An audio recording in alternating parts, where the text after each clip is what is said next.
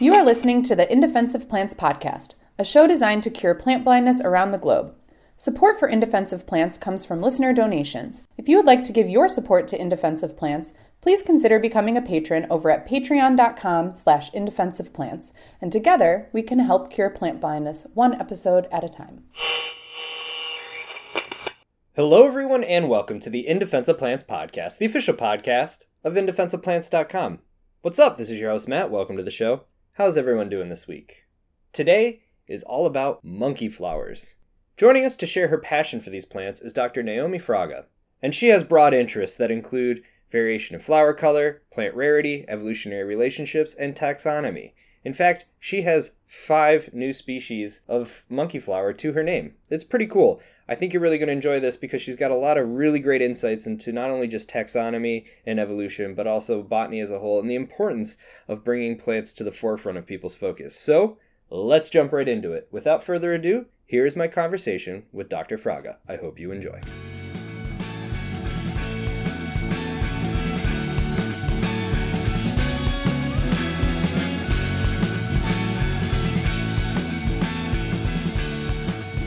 All right, Dr. Naomi Fraga, thank you so much for coming on the podcast. How about you tell everyone a little bit about who you are and what it is you do?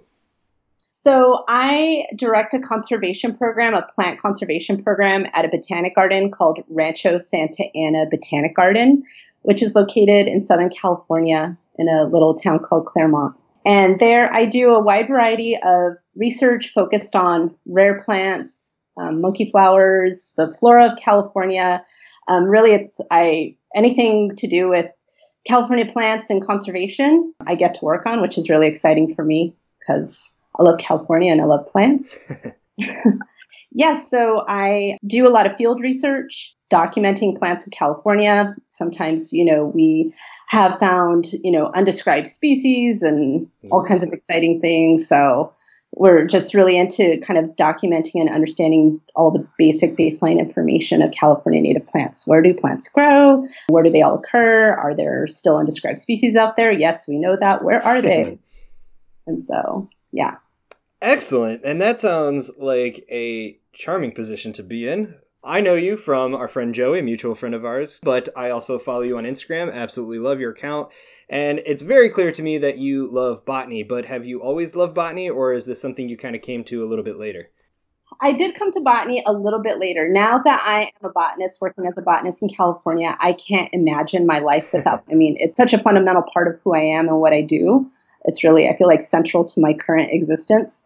But I grew up in California, so I'm, I'm native to Southern California, but I didn't know anything about California native plants throughout my whole childhood until I came to college. Um, I didn't start off as a biology major. I was kind of venturing off into you know sociology thinking i was going to become a social worker uh, and trying other things. And then i took a class a psychology class actually called mind brain and behavior which focused on the biological aspects of the brain and mental illness. And that's when i was like i really love biology. Like i think i need to switch to being a biology major. Nice i didn't really know anything about botany or plants um, but I, I, was just kind of perusing for volunteer opportunities in my local area, and I found a botanic garden. And I thought, well, that's related to biology. Maybe that'll be okay. And so I contacted them, and then I got an interview with the curator of the herbarium, and he asked me if I liked plants. I remember that question very clearly, and I thought, well, I don't not like plants. sure, why not? And he said, when I said, oh, I'm really good with computers, I can do data entry. And he's like, okay, come in next week. nice. so I started volunteering, and um, it was really the people behind the plants that brought me into the fold. They um, were so infectious about their enthusiasm for what they did. They were so passionate about plants. All they did was talk about plants all day. And I was like, these people really love what they're doing. They have to have something right here. Like, I got to learn more about plants because it's bringing clearly bringing them a lot of joy. so I just I this is where I work. the place I started volunteering at was Rancho Santa Ana Botanic Garden. It's where I work today. Oh wow! Yeah, and so I've been here for quite a long time, and I've grown up here as a botanist. I did um, my formal education. I did a bachelor's degree at Cal Poly Pomona, which was not too far away. Then eventually got a master's and a PhD in botany And all along the way, I was working at the garden. And it's really a very special place to me because I feel like it really transformed my life. It brought plants into my life. And my life today is amazing because I I love what I do. I love plants and I love sharing with the world the importance of plants and understanding how valuable they are to our existence and everything that we do and how they touch our lives every day. And the fact that I didn't know that, I didn't know how plants were fundamental to my life, you know, and didn't have that connection, I felt like gosh, I was so deprived as a kid, but now I feel very privileged. I feel very privileged to know uh, to know plants in a very intimate way and that I'm still learning and growing and knowing about them and that I can share that and give that back to my community is uh, very important to me. Oh, that's a fantastic trajectory. Look what those people did to you. but I mean, that's such a nice thing to hear because so many people kind of flounder for a little bit until they find that thing that really sets them off. And obviously now you are completely steeped in the world of botany. Uh, and and throughout that trajectory, I'm sure you've learned a lot and gotten to be able to be involved in a lot of different aspects of botany. But where would you say? I think now your career is underway and you're you're plugging along, and obviously you're outside doing stuff with California's flora. Where would you say you've kind of started to hone your interests over the the more recent period of your career? Yeah, I when I first started, I was really focused. I just I wanted to know plants. Like I wanted to be really good at plant identification and understand the diversity in California. So that was like my major focus, and I was all botany all the time, and I was like very strict. like hmm. I want to be a field botanist. I want to be like the best field botanist, and I just got to like immerse myself in plants. And now I'm I've gained a lot of information about plants and plant diversity, and I'm very much in the mode of wanting to share the love and the knowledge with my community and giving back to. So, for instance, every year I go back to my high school and I do like a career day. And so I'm very interested in actually working. So, I grew up in like a suburban urban environment. And I've done a lot of my work in the wilderness of California, but I want to kind of bring it back to the city and give botany to like the masses of people in Los hmm. Angeles and the community. And it's like a very ambitious thing, and I don't know yet how I'm going to tackle it or how I'm going to do that. But my goal is to get the people of Los Angeles to embrace California for what it is in terms of its natural history and to kind of make California California again, you know, rather than like all the lush vegetation that people can grow and bringing plants from the outside to get people to actually appreciate the plants that are native here because they tell you so much about the environment and how we're water limited or just what resources are present in the environment. Plants let you know about where you live. And so I think to bring the native plants back to the urban areas will allow people to kind of reconnect with where they're living or actually connect maybe for the first time in a more authentic way of where they're at. So that's my goal is to bring botany to the urban environment in a way that hasn't, I don't think, been present for like a hundred years or more. yeah, for sure. And that is incredible. I mean, you've mirrored so many of the sentiments in a way that's very palpable, right? I mean, to know what's going on with your native flora is to know your region, and and I really like that connection that you made between kind of how these plants live and, and what that can tell you about the world around you. And in thinking about this, you know, California's got an incredibly diverse flora. I'm only beginning to scratch the surface just following pages like yours or, you know, sitting on Calflora and just going through and going like, what the heck is that? I didn't know there were so many of those. And it's got to feel kind of daunting, especially when you look at like where your research has gone, your publications. I mean, rarity, evolutionary relationships, taxonomy. That's a broad spectrum of things, and and I wonder if that, um, you know, do you feel like that kind of is tough to do in a state like California, or do you see that as sort of like a oh boy, I get to learn so much? I think that it's a, a, really incredible opportunity to live in a state that is this incredible living laboratory where people come from all over the world to study California plants. And here I am, a botanist, and I'm like, I'm living here, you know, in this place that has the highest elevation in the continental United States and the lowest elevation, and all this, the geologic substrates and everything in between. And with that comes incredible botanical diversity. And so you have researchers who come from all over the world to study California plants in our systems. And you also have tourists who come from all over the world to see our plants, to see the giant redwoods and the bristlecones and the Joshua trees. And so we have these very iconic plants, and it tells an incredible story about evolution and natural history. And so I think that's only an opportunity to take advantage of to both communicate that to a large audience, but then also to be able to research that as a botanist and to understand the role, you know, that geology or climate or topography has on diversification of different plant lineages. It's just like it's like a living laboratory, amazing, incredible diversity. Yeah, I mean that's the best way you could possibly put it is is to try and appreciate the endemism and I feel like California is such a hot spot because of all the reasons you mentioned.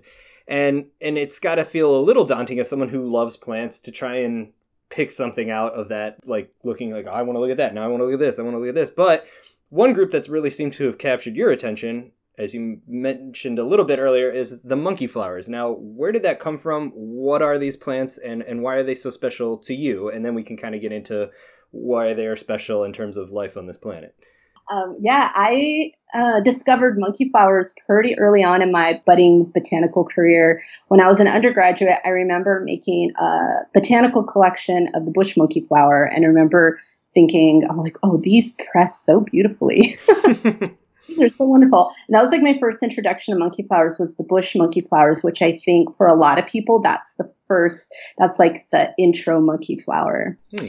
And then working on my master's degree, I was doing a botanical inventory in the southern Sierra Nevada. And I was taking a class to pick a rare plant and write a conservation plan about that rare plant.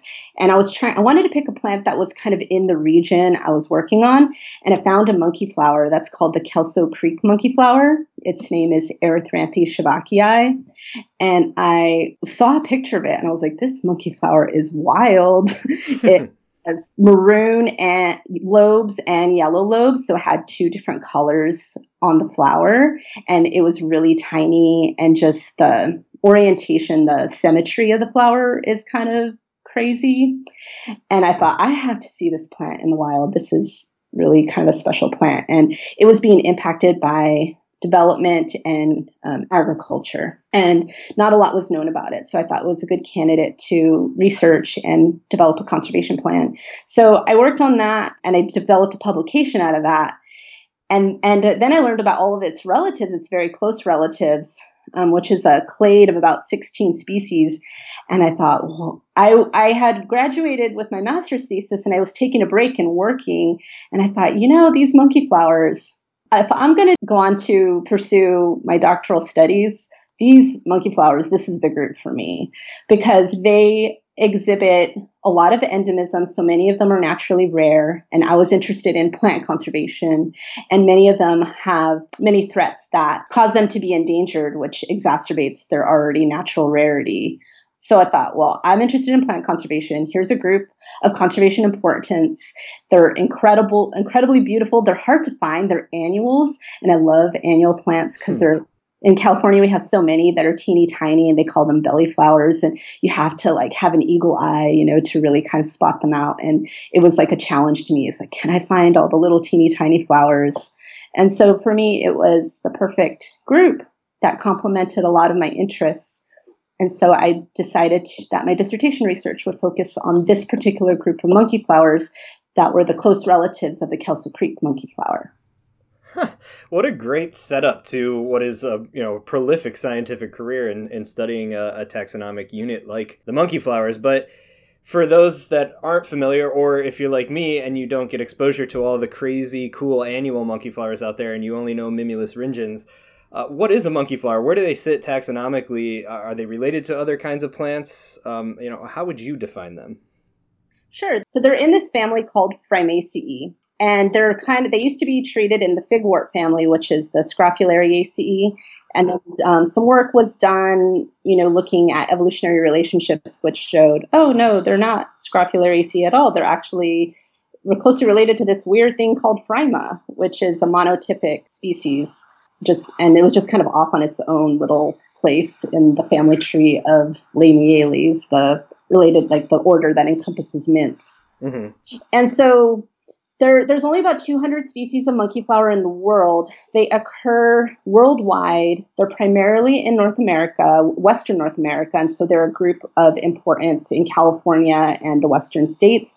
But they also occur in South America, in Asia, in Australia, in Africa. They don't occur in Europe naturally, um, there, although there's some introduced species there. And they are closely related to things like the broomrape family they're closely related to the Plantaginaceae, which has things like penstemon and all kinds of other X scrophulariaceae. and so they're in this world of the order Lamiales, which is a pretty big order that has lots of uh, diverse lineages, but they have, you know, flowers with bilateral symmetry. They have opposite leaves, um, which is sort of broadly Lamiales characteristics. And yeah, they are a, quite a special group of plants because they're also highly studied. And so people have mostly studied this group that includes the seep monkey flower, its former name is Mimulus guttatus, and relatives. And so there's a lot of information about them, ecological and genetic information. Uh, but there's so many rare ones for which there's very little information or they've been very little studied. So there's lots of opportunities for research in the family too. Right on. And in terms of that, I mean, how do you go from a, a, group that, especially in California, is this diverse and has gotten a lot of attention? Where did you start to kind of carve your own niche out of this? Like, what r- really kind of caught your attention in terms of research interests, early on at least? Yeah, so I wanted to do a project that incorporated some aspect of conservation biology. And I initially was going to do a project that focused on population genetics. And I wanted to do population genetics of the, some of the rare monkey flowers, specifically the Kelso Creek monkey flower, and maybe a couple of other species it's related to. And then I thought, well, it'd be nice to know, you know, the family tree of this smaller group of monkey flowers that includes the Kelso Creek monkey flower. So I thought, well, I'll do a phylogeny and like a side project. And then that just actually kind of blew up in my face and turned into this whole big project where I was looking at all the relatives of the Kelso Creek monkey flower and sampling all these populations. And then I was I was mapping them out and visiting these different locations. I was like, oh, it's really weird that Mimulus palmeri grows has these populations that are only in Monterey County, but then the next set of populations are all the way in the desert out in Kern County, and there's nothing in between. That hmm. seems weird.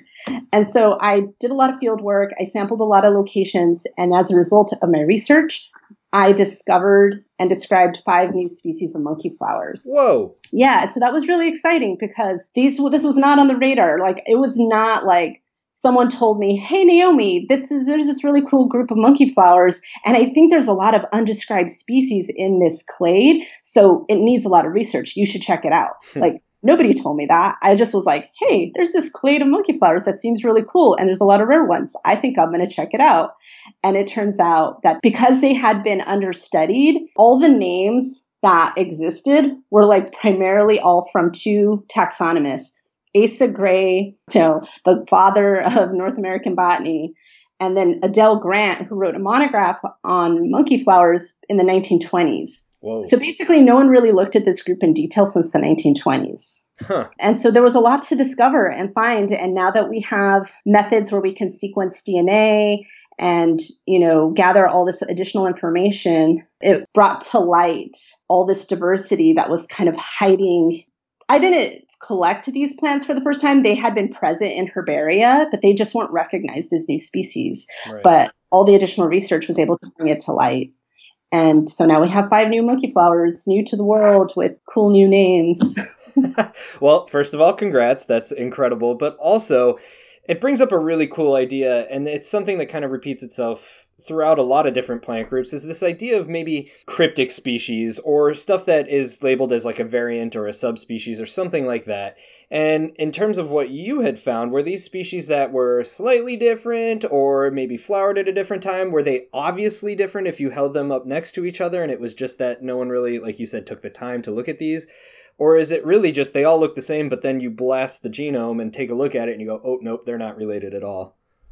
I think it's actually a combination of all those things because when I first started to realize that there was something more here than what I originally thought, I had given presentations that I titled like Cryptic Species Revealed or something. But as I did more research, I recognized that there were morphological traits and other indications that demonstrated like, you know, you, these are clearly defined taxa.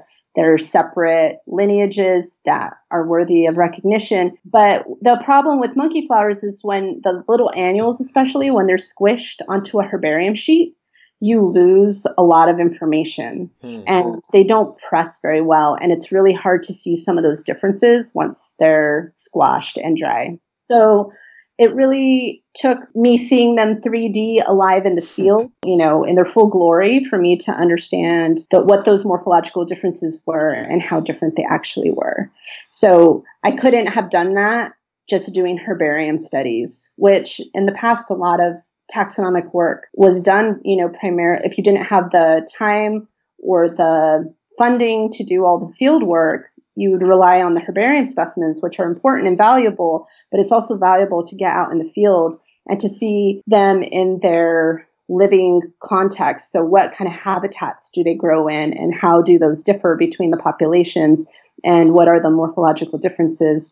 I had already suspicions that I had five undescribed species, and then finally, when I got around to sequencing DNA, and then the family tree revealed that indeed they were distinct hmm. species, hmm. then that was just another piece of information that validated or provided evidence that they were species. So I just added that onto the field work that I did to kind of demonstrate that here are five new species and the family tree supports this. Oh, that is so cool. And it's just a big plug for that type of thoroughness with the research. I mean, it, like you said, herbaria are extremely valuable and important to have, but there is no substitute for field botany, getting out and seeing these plants in the wild, getting a sense at least for the natural history and the context from which they originated. But then also that you don't just go into this with one line of evidence, you piece things together, and if they all kind of confirm it, then you have a much stronger case on your hands that there is something different going on. Exactly. Yeah. So where did these kind of settle out? The the new species that you named. What I, I guess it's tough because again I'm not as familiar with this system as as you are, but you know I guess the bigger question here is is when I learned monkey flowers, I learned mimulus, and now I know that that is not the case. It does not encompass all species of monkey flower. So did they sort out in a different genus? Were they in mimulus? What's what was the deal with the ones you described? Yeah, that's a story. oh so when I I was a graduate student and I was so excited because I had found these five new monkey flowers and I was so excited to think of new mimulus names. And then I got invited to collaborate with some other taxonomists to produce a new treatment for monkey flowers for the flora of North America. Ooh. And so that was really exciting. And in that process, we knew we had a situation on our hands based on prior information. So uh, there was a researcher named Paul Beardsley. So Paul Beardsley, he did his dissertation at the University of Washington, and he was the one who did the research where he basically generated the data to develop the family tree for monkey flowers. In that study, he found that the type species for monkey flowers, which is Mimulus ringens, was actually more closely related to a bunch of Asian and Australian species than it was to the Western North American diversification. Huh. So that provided basically like a dilemma or a problem like, well, the type species, the name holding species of Mimulus, where the name Mimulus resides, basically, if we keep taxonomy the way it is, then Mimulus is polyphyletic. Mm-hmm. And that's not ideal. So what are we going to do? Are we going to make a big giant Mimulus and basically make the whole family Mimulus? Or are we going to kind of break out different genera? So there was a lot of deliberation and debate, hmm.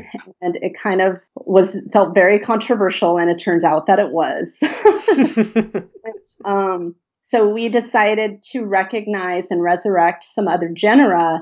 So the genus Mimulus was reduced to about seven species, and then basically everything in Western North America that wasn't closely related to the type species got put into largely one of two genera. There's this clade called the Erythranthe clade, and then a clade called the Diplacus clade, and they're old names that we resurrected. But the whole thing that makes it also contra so people are very attached to their names. Oh yes. And so I recognize that Erythranthe it doesn't roll off the tongue, you know, as easily as Mimulus does. Um, but it was the only name available for that clade that was like the appropriate name that was the earliest available name. So it's not like I dug up the ugliest name and thought, well, to slap it on this group. Um, it was just that was the the name to to partition diversity in the way we which we wanted to recognize it. That was the appropriate name to place on that clade, and it means red flower in Greek. Hmm. Uh, and so Mimulus cardinalis or Erythranthe cardinalis is the type species which is the cardinal monkey flower, which has beautiful red hummingbird pollinated flowers. Yeah, so it it was um, unexpected. It was not something I thought or knew was going to happen over the course of my dissertation, and then it happened in the middle of my PhD work, and I was a part of it. So once I was describing the five new species, then I'm like, well, I'm making five new Erythranthe species and not Mimulus species. Hmm. So that, so yeah, that was that happened. it's funny that you know you say that have I mean that's a big shift and that's really exciting too but again it's it's not without controversy and nothing gets my readers slash listeners more upset than a post or a topic about name changes and it's like you said people really like the names they grew up learning and they especially like names that roll off the tongue a little bit easier but it's not like this was something that was willy-nilly um, you know there's support for it. Biologically evolutionarily speaking and it, there's rules that have to be followed otherwise the whole binomial nomenclature thing goes out the window right? Exactly. Yeah so we were um, you know adhering to like the rules of priority and also the rules based on you know so there's a type species for the genus and the name follows the type species. So there's all these like nomenclatural rules. And so all those rules kind of guided and dictated how the diversity would be recognized. But then also, in addition, I think something that's really important that this name change has brought to light that there are actually two separate lineages that have diversified in Western North America, the Diplacus group and the Erythranthe group, when before they were all treated as Mimulus. And they there are morphological features that can distinguish them. So you can key them out. You can distinguish them. You can learn to recognize an erythranthe in the field or a diplacus in the field. It's very doable. And I'm seeing lots of field botanists out there on Instagram and other, you know, iNaturalist and other social media venues that they're really learning to identify the different genera. And so I think it helps people kind of understand diversity better because now we know that Mimulus ringens is not closely related to Mimulus guttatus. They're actually pretty distantly related. And that, well, it's now Erythranthe guttatus. And that Erythranthe guttatus and Diplacus aurantiacus are also very distantly related. And that there are morphological characters that support the recognition of them as separate lineages. Right on, yeah, and and you bring up a really good point, right? This is the story of diversity, and taxonomy first and foremost is trying to tell that story. Now, no human system is perfect, and things are going to change. Taxonomy, as we develop better technologies and new areas of the genome to look at, it's kind of a moving target. But to think that it's only here for our enjoyment slash convenience is kind of missing the whole point in general. Is that it's our attempt, however imperfect or perfect we can get it, at understanding evolution and diversity, and that is understanding biodiversity, and that's something that I think everyone can agree absolutely matters and and absolutely must be tended to. You know that pu- there's a recent publication that says like a million species on our planet are on the verge of extinction, and if we're naming three species one thing, or don't even realize that there's multiple species in there, that's that's a dangerous precedent to set.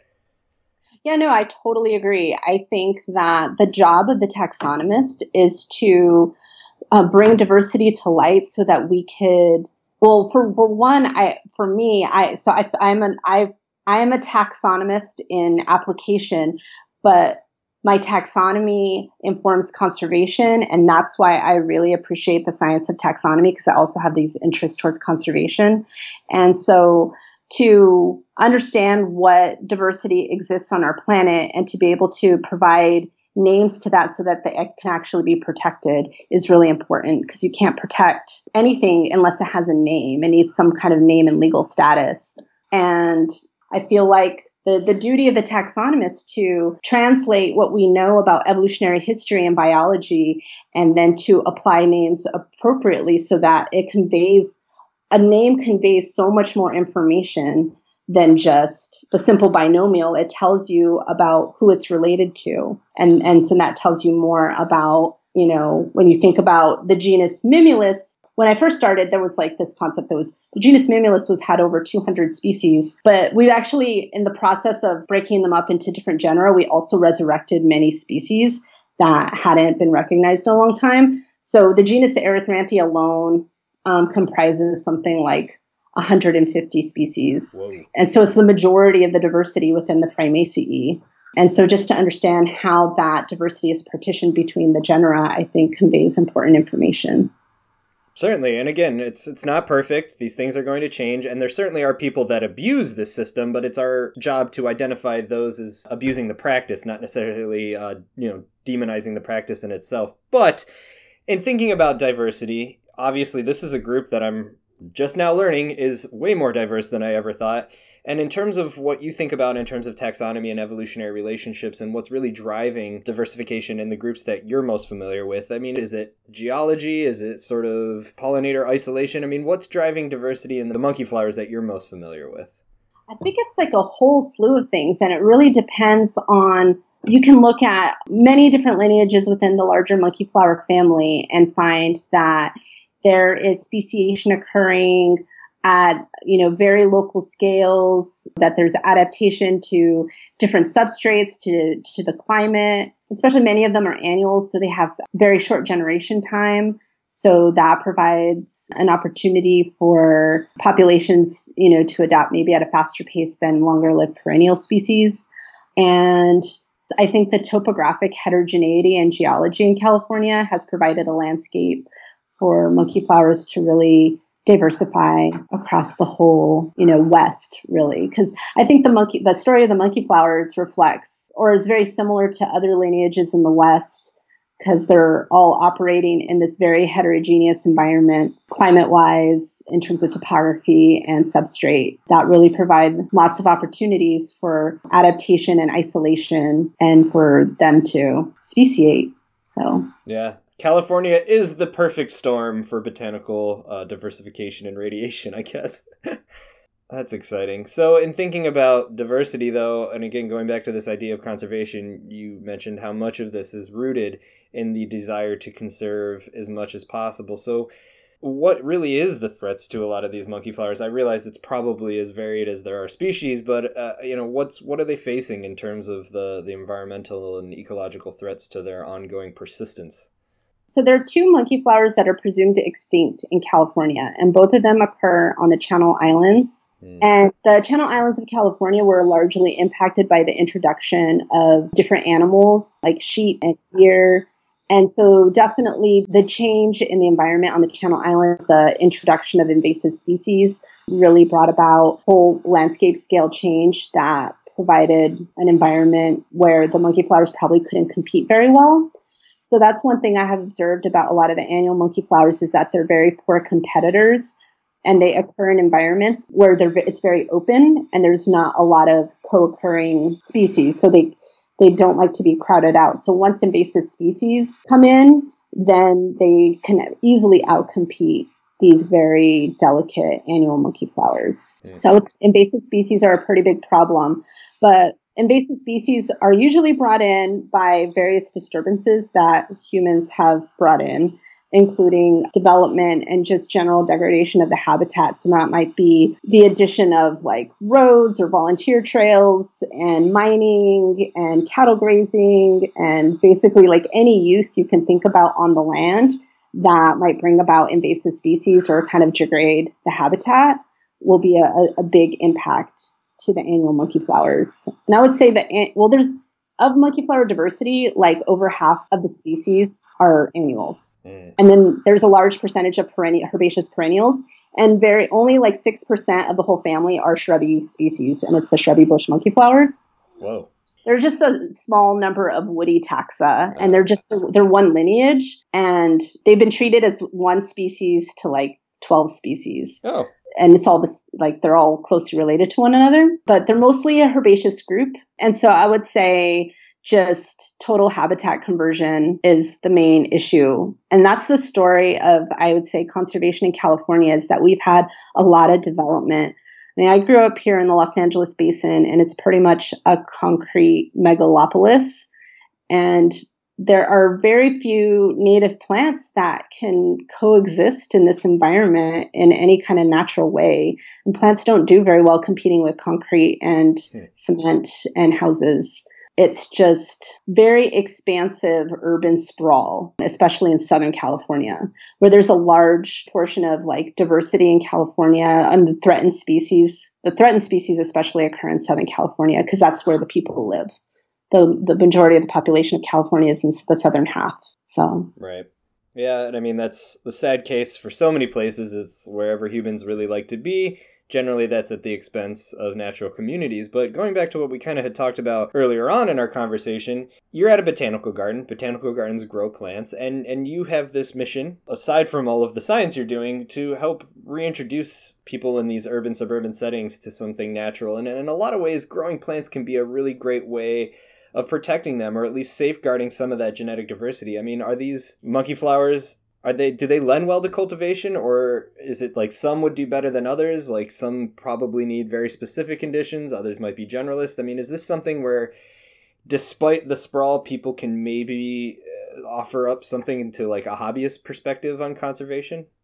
Yeah, some of them are much easier to propagate than others, especially the species that occur in more wetland areas those seeds readily germinate pretty easily. So um, the cardinal monkey flower that I mentioned earlier, Erythranthe cardinalis, and the seep monkey flower, Erythranthe guttata, you can easily germinate those seeds and and in fact those make really great garden plants and people definitely utilize those in their gardens as well as the shrubby bush monkey flowers are very very popular amongst hobbyists and gardeners um, they also tend not to be the most threatened and endangered, the more common and cosmopolitan species. A lot of the rare annuals are adapted to very arid. There's a lot of them are desert species, and or they occur like in the high Sierra Nevada. There's lots of rare ones in the Sierra Nevada, and the growing conditions for those are much less well known. And a lot of the monkey flowers, the seeds form a a long-lived soil seed bank, and so they have pretty strong dormancy mechanisms. And so to get them to trigger them to germinate can be just like doing mental gymnastics, trying to figure out what kind of cue to give them. You know, should we give them liquid smoke? Should we do cold stratification? Should which kind of treatment should we give them? Is it just gibberellic acid, just like soak them in gibberellic acid because they're really difficult to germinate. And so I, that's been one of the difficulties in my research is that I've wanted to do a lot of studies bringing them into a nursery setting to say do cross pollinations and or common garden studies. And I have found that many of them are difficult to grow. And so even though some researchers have found some good recipes and methods to germinate those seeds, it just takes time and patience for like optimizing your protocol. So I haven't had the luxury of time to do nursery studies on some of these because they're difficult to grow. But I've been actively collecting seeds and we have a seed bank here at the garden to store seeds off site for conservation purposes as sort of a Noah's Ark. You know, we're building the Noah's Ark of seeds for California, which is sort of a backstop mechanism to hopefully conserve plants off site in the case of some kind of catastrophe. And so we have a lot of monkey flower seeds in our seed bank, which is great. And so we now need to figure out how to germinate all of them. well, step one, uh, good. Step two, yeah. we'll see. Um, but that's incredible. And that's really, really important because if we at all want to, at some point, try to put these pieces back together or just make sure these species are still around, we're going to have to figure out how to grow them. And, and kind of putting all of the pieces together from what you've told us, you know, here are plants that are often very specific in their habitat, already not that common, require very specific things to germinate. Often the sort of windows of opportunity are few and far between. It just sounds like this the, the lifestyle of a lot of these plants uh, already sets them up for um, some issues when it comes to living in this human dominated planet. Uh, and and so it's really important that you know we're not only just studying them, we're doing something to try and conserve them into the future. Yeah, no, I, I agree. I feel like that's what I hope my life's work will be is that we have plants here in California that are occur nowhere else in the world. Uh, many of the monkey flowers that occur in California only occur in California, nowhere else in the world. And they are such a treasure and joy to know and to be able to share that to, so that future generations can know and understand this incredible diversity, I think is a very important thing to pass on. And so uh, the first step is really just to protect land right? Mm. We have so many public lands in California. We're very fortunate in that way that we do have a lot of protected lands and then hopefully we can avoid causing future extinction. We already have, you know, many species in Southern California that have already gone extinct, including the two monkey flowers that I mentioned earlier. And we hope that we can prevent that into the future. Yeah, right on. Noble cause. Um, and thinking about all of the work you've done with monkey flowers, this might be a difficult question to ask, but do you have a favorite or favorites? Oh, oh my gosh. It depends on the day of the week. I have a different flavor. Flower It's like a different flavor every day because there's so many. It's like which one to choose.